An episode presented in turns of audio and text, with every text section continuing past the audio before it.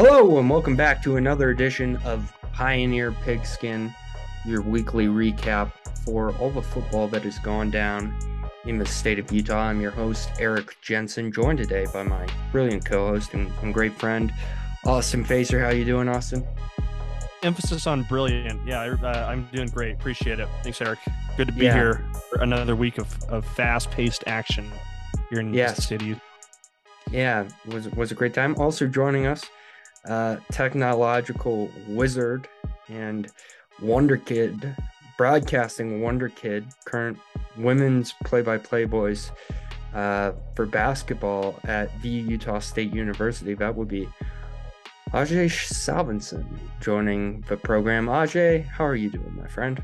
Good. I don't think I've ever gotten an intro like that. That's uh need to record that and paste it to all my other intros that I get.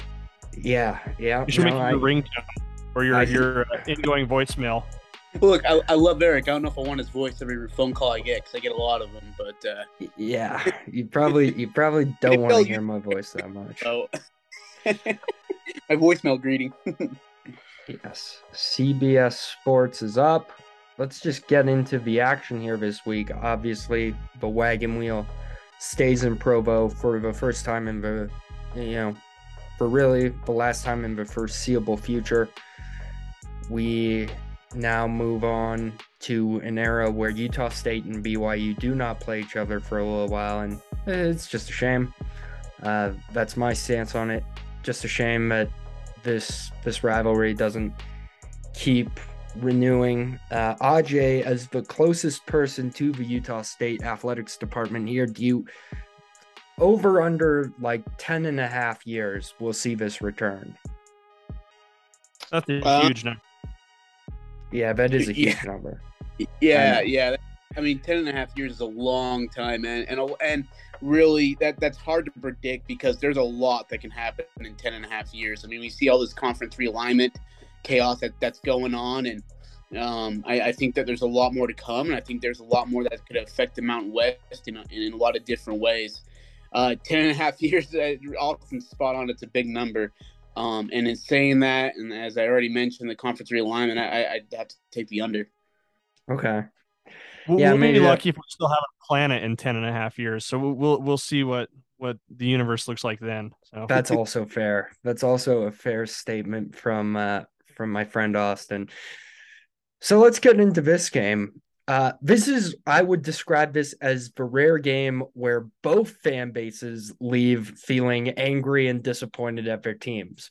Because on the one hand, you had Utah State who dominate the first half, end up kind of getting blown out in the second half, just totally dominated. They only end up putting up nine points in the second half, while BYU romps them with 21.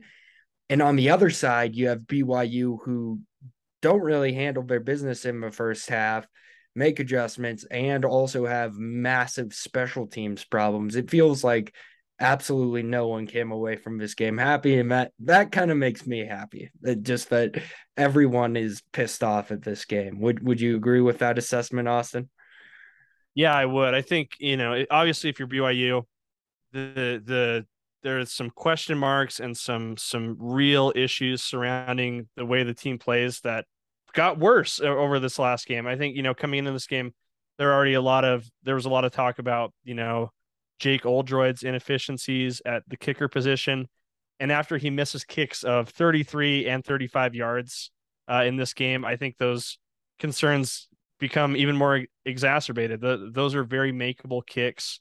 Um, at that level, it's a little bit unexcusable uh, to to miss two of them in the same game. They're lucky they weren't very consequential. Um, for me, I think that's the biggest area of concern for BYU. In addition to their, you know, other inefficiencies on on defense. Um, if you're Utah State, though, I think I'm going to disagree with you slightly. I think they can come away feeling a little bit better knowing they don't have the, the, the quarterback controversy of sorts is, is a little bit resolved. I think they they certainly looked a lot better with Cooper Legas under center. Um, he got stats that I, don't think Logan Bonner would have been um, capable of putting up at this point in the year. Um, so I think they can feel better moving into the second half of their season. Um, maybe a little bit, you know, better suited to win at the quarterback position. I think I think those are the takeaways for each team. Yeah. What do you think, Aj, about that? Because I, I don't know, as someone who follows Utah State very closely and considers themselves a little bit of a closeted Aggies fan, like I, I came away definitely positive signs. The offense looks more dynamic with Cooper Legas as the quarterback. Him being able to run just opens up a run game for Calvin Tyler. Calvin Tyler had a huge game in this one, it felt like, but it also felt like they didn't utilize him enough somehow. Uh, do those concerns kind of ring true to you as well, or, or or what what was your kind of general feel on Utah State in this one? Um, I was I was thrilled about being tied at 17 and a half. Like when you go to Provo with a with a kid who had never started a college football game in his life and you're tied at 17 and a half despite you throwing a pick six and having a fumble in the red zone, you know, against a team like that in a hostile environment like that, I was I was really impressed with the Aggies in the first half. Now, I know, and I'm actually with Austin. Um, BYU is BYU. They're going to flex their muscle. They've got a lot of great talent, a lot of great athletes led by Jaren Hall, who's a phenomenal quarterback, and they did what they were supposed to do in the second half, right? Um, shut you know, shut the Aggies down, bend don't break defense, and offensively go score points, go have uh, good sustaining drives. They obviously you know got the benefit on one when a ball went through on, on a third nine, a ball went through on one. Uh, through one guy's hands and end up in Gunnar Romney's hands. And that's just kind of how the game really took a huge turn, ended up being a touchdown, I believe. Uh, and, and things kind of went south there for Utah State. But in the long run, I thought Utah State, uh, uh, there is disappointment in losing to BYU. I get it. But against the 19th ranked team, who's, who's going to be pretty darn good, and I think you're going to see BYU flex their muscle more and more as they go on through the season. Uh, I was impressed with the Aggies, and I think they have a lot of positivity to build off of as you get ready for the Air Force Falcons next Saturday night in uh, inside Maverick Stadium. Yeah, some of the play calling in the second half you was a little bit questionable to me. That that that part kind of stood out to me, but it there are definitely positive signs going forward here. I'm just of the opinion that I need to see more and and more consistently from this Aggie team because they've had these moments, these flashes throughout, but they still haven't played a complete game. Penalties, whether it's coming from the coaching staff or the players, are, are still a, a very real issue for this team. They feel slightly unhinged and undisciplined at, at points. Um, it just feels like kind of the personality of the team.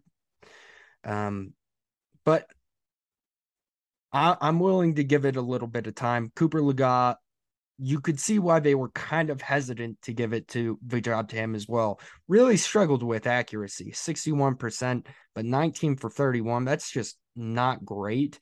And he still ended up throwing two picks. I know one of them wasn't was kind of a desperation heave at the end, but still but there, there, there, are things to work on. Was a tip pass, right? The other pick ends right. up being tipped and you know ends up being picked off and going back for a touchdown.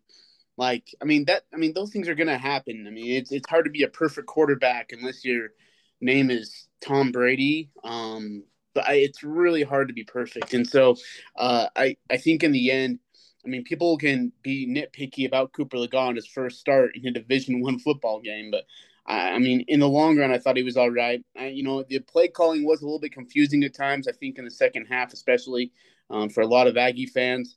Um, trying to establish a run game because you can't be one dimensional against BYU. If you are, they'll eat you alive. They're, and I think when the Aggies had to get one dimensional, whether it was in the passing game or even just trying to to, to establish a running game, um, it happens. And uh, I, I really I have confidence that the Aggies can make adjustments. That Coach Tucker and the staff, or see me play Blake Anderson and Coach Tucker and the rest of the staff will make adjustments offensively and be ready to go next week. Yeah, big game against Air Force. Huge game, massive there, game. Yeah, yeah, pretty much decides, you know, whether the team has any shot in the Mountain West. And, and, and quite frankly, we've talked about this, in the bowl game conversation. Uh, they they've really have to win that game because they have a tough road trip between Colorado State and Wyoming. Both those games are losable, and then you have to deal with New Mexico and Wyoming and Boise and these teams that can give you fits at the end of the year. So, and you only have one win and you need five more. And there just aren't that many games left at this point. We're almost halfway through the season. So, yes, huge game against Air Force. One last thing for BYU that I will nitpick. I don't know if ESPN is up for either one of you guys. This they are really good at tracking the stack. The Fox Sports and CBS do not. But BYU only had one sack in this game again. This is something I've tracked very closely over every single BYU game this year. That feels criminal. Alfred Edwards, the starting tackle for the Aggies, didn't even play in this game, and they only got one sack on the day. Like, I, I am concerned about that for for BYU moving forward. It just seems like they're not really talented defensively and and they're going to need to be if they move into the Big 12. Yeah, a team that's moving into the Big 12 should get a lot more pressure on what looks like maybe a not great Mountain West team. So, yeah, they they, they could they could definitely improve in that area for sure. Yeah, I, I thought Jaren Hall looked amazing. How did he look in person, Ajay? This is one of the games that you know I was a little bit jealous I, I wasn't able to be there in the booth because he just seems like uh, he is just a guy I'm like every single week I'm just falling more and more in love with as a fan of really great quarterbacks. Yeah, he. I mean, I think that's a better question for Austin, um, because uh, I honestly don't watch a lot of BYU for various reasons. But uh, I mean, just from the opposing side, I, I thought he looked good. I he has great accuracy. He's really good on the run. Makes good, quick decisions. Uh, puts it where he needs to. Um, yeah, he's he's an impressive uh, quarterback. You know, you got uh, you know, him and uh, I think uh, Cam Rising out there dealing it out as two of the best quarterbacks in um, in the state, obviously. And I think Cam Rising has an argument to be one of the better quarterbacks in his conference as well. But I think Austin, you know, when you look at Jaren Hall, he's got all the he's he's got all the recipe and all the ingredients to be um, to lead this team through a really hefty schedule. Up, you know, you still got Notre Dame, you got Oregon, or I guess they already played Oregon, but you got Notre Dame, you got Arkansas, who looks really good. They took Bama to the wire. Um, so I, I think Jaren Hall's going to be tested here in the next couple weeks, next few weeks. Yeah. Awesome. Yeah. No, I, I, think I think to play the game he did, you know, without Puka Nacua, um, was pretty impressive. Um, you know, and if just looking at his game log, depending on you know which stat you give more weight to. You could argue it was it was possibly the second best game of the year. Um, I think his performance uh, the week before against Wyoming is going to be hard to top. Um, but yeah, going 17 for 27 for uh, 274 yards um, and three TDs with no interceptions is, is a fantastic outing. Um, looks like his his his line is keeping him pretty clean. Um, he's only been sacked seven times on the year. Um, but to to to throw for over 250 yards every game, that's that's really solid, dependable production. And uh, he's right. Yeah, I think Ajay is exactly right. He's he's the engine that that uh gets BYU going, the motor that moves BYU. I guess you could say. I don't. know. I'm trying to think of the cool way to say that. But um, but um, you know, I um. I, I think he right now he's he has an argument as the, the best player in the state right now. And when you when we look at all the teams collectively, although I, I, did think Rising had a really nice game, and I would love to get into my thoughts on that as well. In, in yeah, bit. let let's transition. Cam Rising, a good day, 19 for 25, nothing crazy yardage wise, 199, three touchdowns. Uh, this was a game that, to me, Austin felt really, really weird. I mean, it, it felt sloppy and kind of disjointed in the first half, but yet you look up at the end of the game and here's Utah again with another dominating win. What did you like the most about Rising's performance? Uh, from Utah, I mean, the, it starts and ends with Clark Phillips. You know, three interceptions is huge. He he just seems to have like a really nice feel for for routes. Um, he's he you know his timing is impeccable. Um, I think to me, this is the game where you know he went from a guy who I think a lot of people talked about him as being a borderline first round talent in the NFL draft. To I think he put enough on tape now that it's gonna it's gonna be hard to keep him off the the podium there with Goodell uh, on the first day of the draft. I, I, think to me this is where he he really he really showed that he's he's a top tier talent, potential All American for Utah. Um, but you know, getting back to my point on Rising, you know, I thought I thought this looked like one of his more even performances of the year. In terms of distributing the ball to to a wider you know range of uh, receivers and, and tight ends. And I I kind of expected that to tell you the truth. I thought when they announced that that Kuithe would be gone for you know an extended amount of time, that that would force Rising to take looks at other guys. And I I think that's exactly what happened. I and I think not to say I think Utah is going to benefit from Kuithe's industry, injury, but I think the fact that you know he's unavailable, he's not going to be Rising's first look every time, is going to stretch him to where he's looking at other guys to get get them involved, and that might pay off big time in the long run.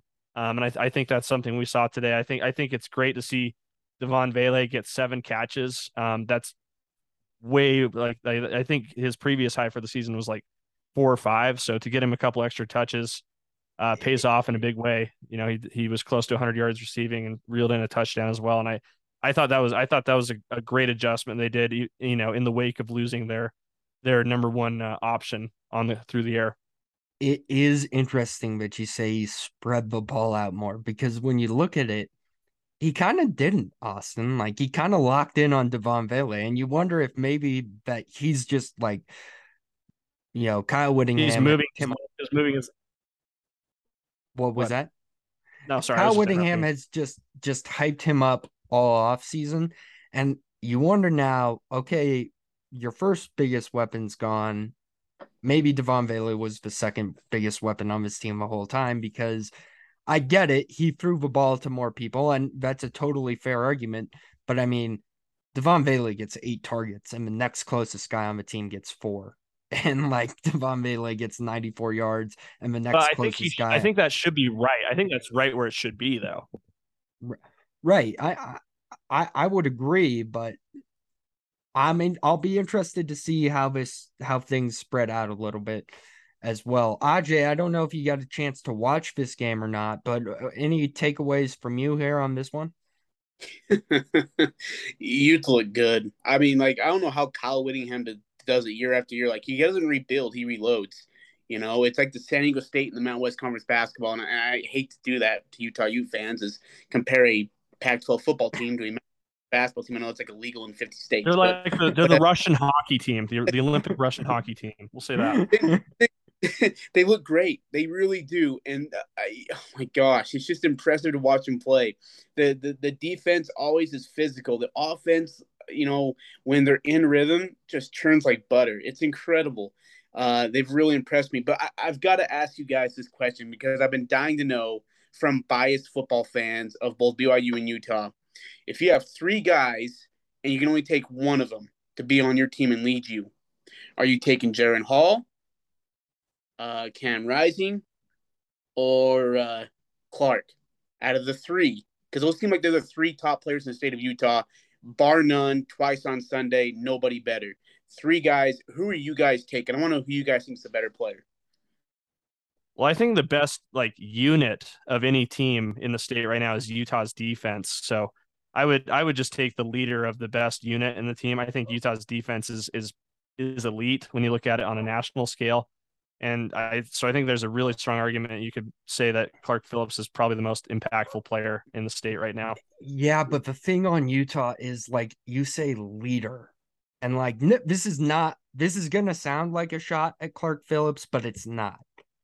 He's not really the leader of that defense. This is a Cole Bishop led defense. Like Cole Bishop is the one calling the shots right now from everything I've heard from analysts talking about this team defensively and they've got just so much talent spread across on defense that Clark Phillips can is no doubt the most talented player in the state of Utah. I don't I don't think there's any question about that. I think the cornerback position is harder than the quarterback position. When you go positional value, I give quarterback the slight edge, but cornerbacks right there at number two. And I think that as a corner, Clark Phillips could easily shut down Jaren Hall and Cam Rising. But as like a leader, as someone who's gonna orchestrate a side of the ball, I'd take Jaren Hall just because I think he has tremendous control of BYU's offense right now. But but that's just me. And that, and that's not to say Clark Phillips isn't a great leader. I just think that Jaren Hall has more to do with his team's overall success. Whereas Utah's defense is a team effort. They have they've got ballers at literally every single level of that defense. Like if they I guess I would pose it this way to Austin. Like would you feel significantly worse about Utah's defense if Clark Phillips were to miss a game or two? I wouldn't. Like I I feel like they'd figure out a way through co- like Travis Broughton has been very very good this year as well. Like teams have not mm-hmm. generally thrown on this Utah team this year. It's an interesting question because it just it gives me like these almost nightmare flashbacks to the Rose Bowl when you know they did have to play down at quarterback and I, I think they suffered. So you know, imagining a scenario where where Clark Phillips, you know, isn't on that team kind of like puts my teeth on edge. Um, but it, yeah, no, it is interesting. It, it is it is interesting to think, and I, I, think Phillips certainly does benefit from the the whole strength of that unit. I, I think that's that's a pretty pretty uh, sound point you made there. Um, I mean, so I guess my answer would be I don't know. Yeah, this is a good question to close on. Who has between offense and defense all combined? If you gun to your head right now, all three of us, who is the best unit in the state right now? I'll I'll let you go first, Ajay. Uh, Utah's defense. I'm still with Austin. Like that defense is about as good as you can imagine. And uh, what they did to Oregon State just shut. I mean, and then that's not a bad Oregon State team. Like, let's get something very clear here. People think Oregon State, they think back to the last, you know, four or five years before, whatever. That's a really good Beaver team, and Utah State made them look minimal at best. Uh, I was I've always been impressed with the Utes defense. Nothing has changed this year. I still think uh, they are the best unit in the state of Utah as of right now. Yeah, I'm I'm doubling down on that. I, I think Utah's defense is is is top tier. Um, and it's they're it's going to be really fun to see what their impact is in the next couple of games. You know, they're playing UCLA, who's put points on the board all year. Um, I believe the game after that is the, is the USC, USC at home, isn't yep. it? Yeah, the one that we've had uh, circled uh, for a while. Yeah, U- USC at home, and you know their their propensity to score uh, through the air has been well documented this year. So um, I again, I'm I'm doubling down on that. I think Utah's defense is is the best group in the state, and uh, they they're going to have every opportunity to shine the next couple weeks. Can I yeah. ask you guys really quickly? Sorry to interrupt you, Eric. I got to Go ask. Uh, you guys do the the legit studying on the Utes. You, as as Austin mentioned, you UCLA. I I, um, I don't hold, hold on. I don't think I I would not define what I do as legit studying. Would you, Austin? you, you guys, uh, guys I would say like uh, glances. I'd, I'd give it a glance every now and then. Yeah. a lot more than put it that way about the Utes football team. But again, they're at UCLA, who's coming in with an eight-game winning streak dating back to last year. Then they then they get a very good USC team led by Lincoln Riley and a and reloaded a much better USC Trojan football team than they had the last few years. Back-to-back games, one on the road, one at home. How do they come out of that uh, that gauntlet? I think it's a three game stretch, Ajay. I think the week after USC is also big. Bye week in Pullman, Washington State. Mm. That to me on a Thursday night. That to me, that's the trap game. I think they could show Short up week. and have. Yeah, that'll that'll hurt. I think they could show up and have. Well, they'll be coming off a bye. That's the only argument against trap game. But to me, UCLA USC, they'll come ready to play. They'll bring their A game. But if you slip up against this Washington State team, they are very, very dangerous and very, very good. I personally think they're going to lose one of the next three. That's just the way I feel about it. And I, I, I honestly, the more I watch Oregon, and I'll, I'll be interested to see them play tonight because they have the super late game, and I'll be I'll be tuning into that. I think that Oregon game, there's Utah should not enter that game as a favorite because this is an Oregon team that got embarrassed by Utah twice last year, and it's mainly the same roster. They do not want to get embarrassed again, and that's that's the game to me that Oregon is circling from like August on. Like that's the game of their season, and Oregon in Eugene is going to be playing their absolute best. So I, I I do think like for as good as they are, I really do think there's two losses in this Pac-12 schedule.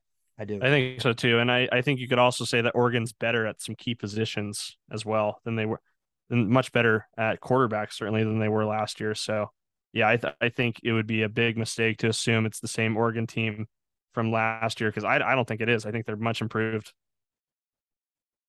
Yeah, I, I'm afraid of UCLA next week.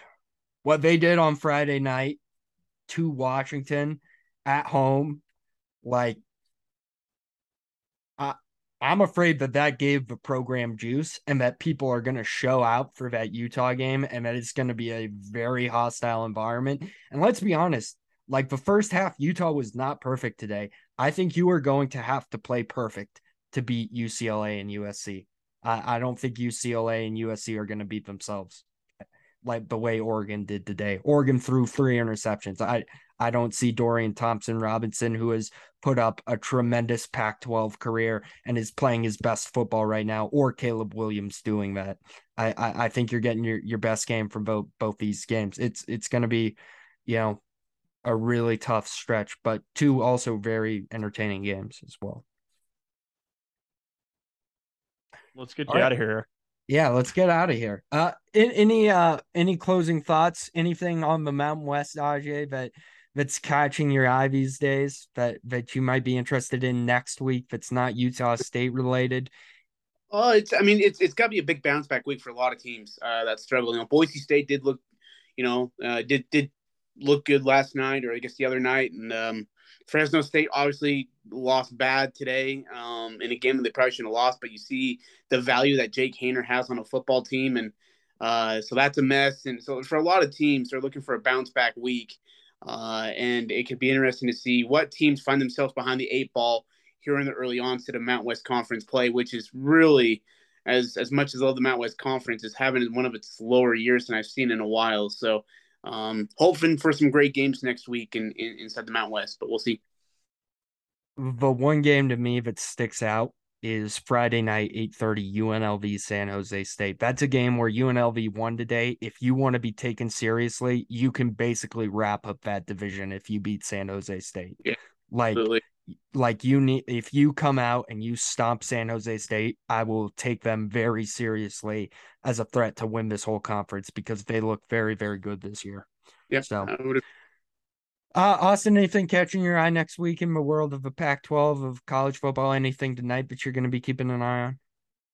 No, I just think it's going to be interesting to watch that uh, BYU Notre Dame game in Vegas. Um, I know oh, it's yeah. not 12, but um, you know, I think it's too bad for BYU that Notre Dame, you know, has been playing nearly as well as you know I'm sure they would like. Otherwise, that game would be on a larger scale. But um, the fact that both those teams sold out um, Allegiant Stadium in, in Las Vegas just says it was it was a great scheduling move for for both teams.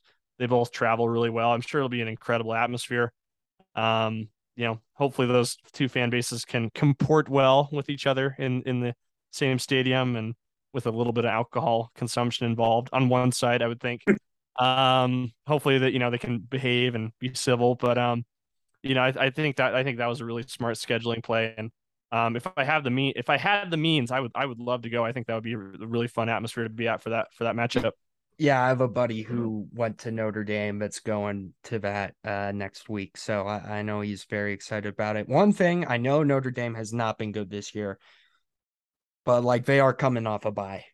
That mm-hmm. that's the one thing that might give me a little bit of pause. Like Utah State's coming off a really emotional, really high stakes game in state against Utah State and Notre Dame's, you know, they're coming off a bye. You and and BYU's gonna be ready, but so's Notre Dame. So that that should be an interesting one to catch up on. All right, boys.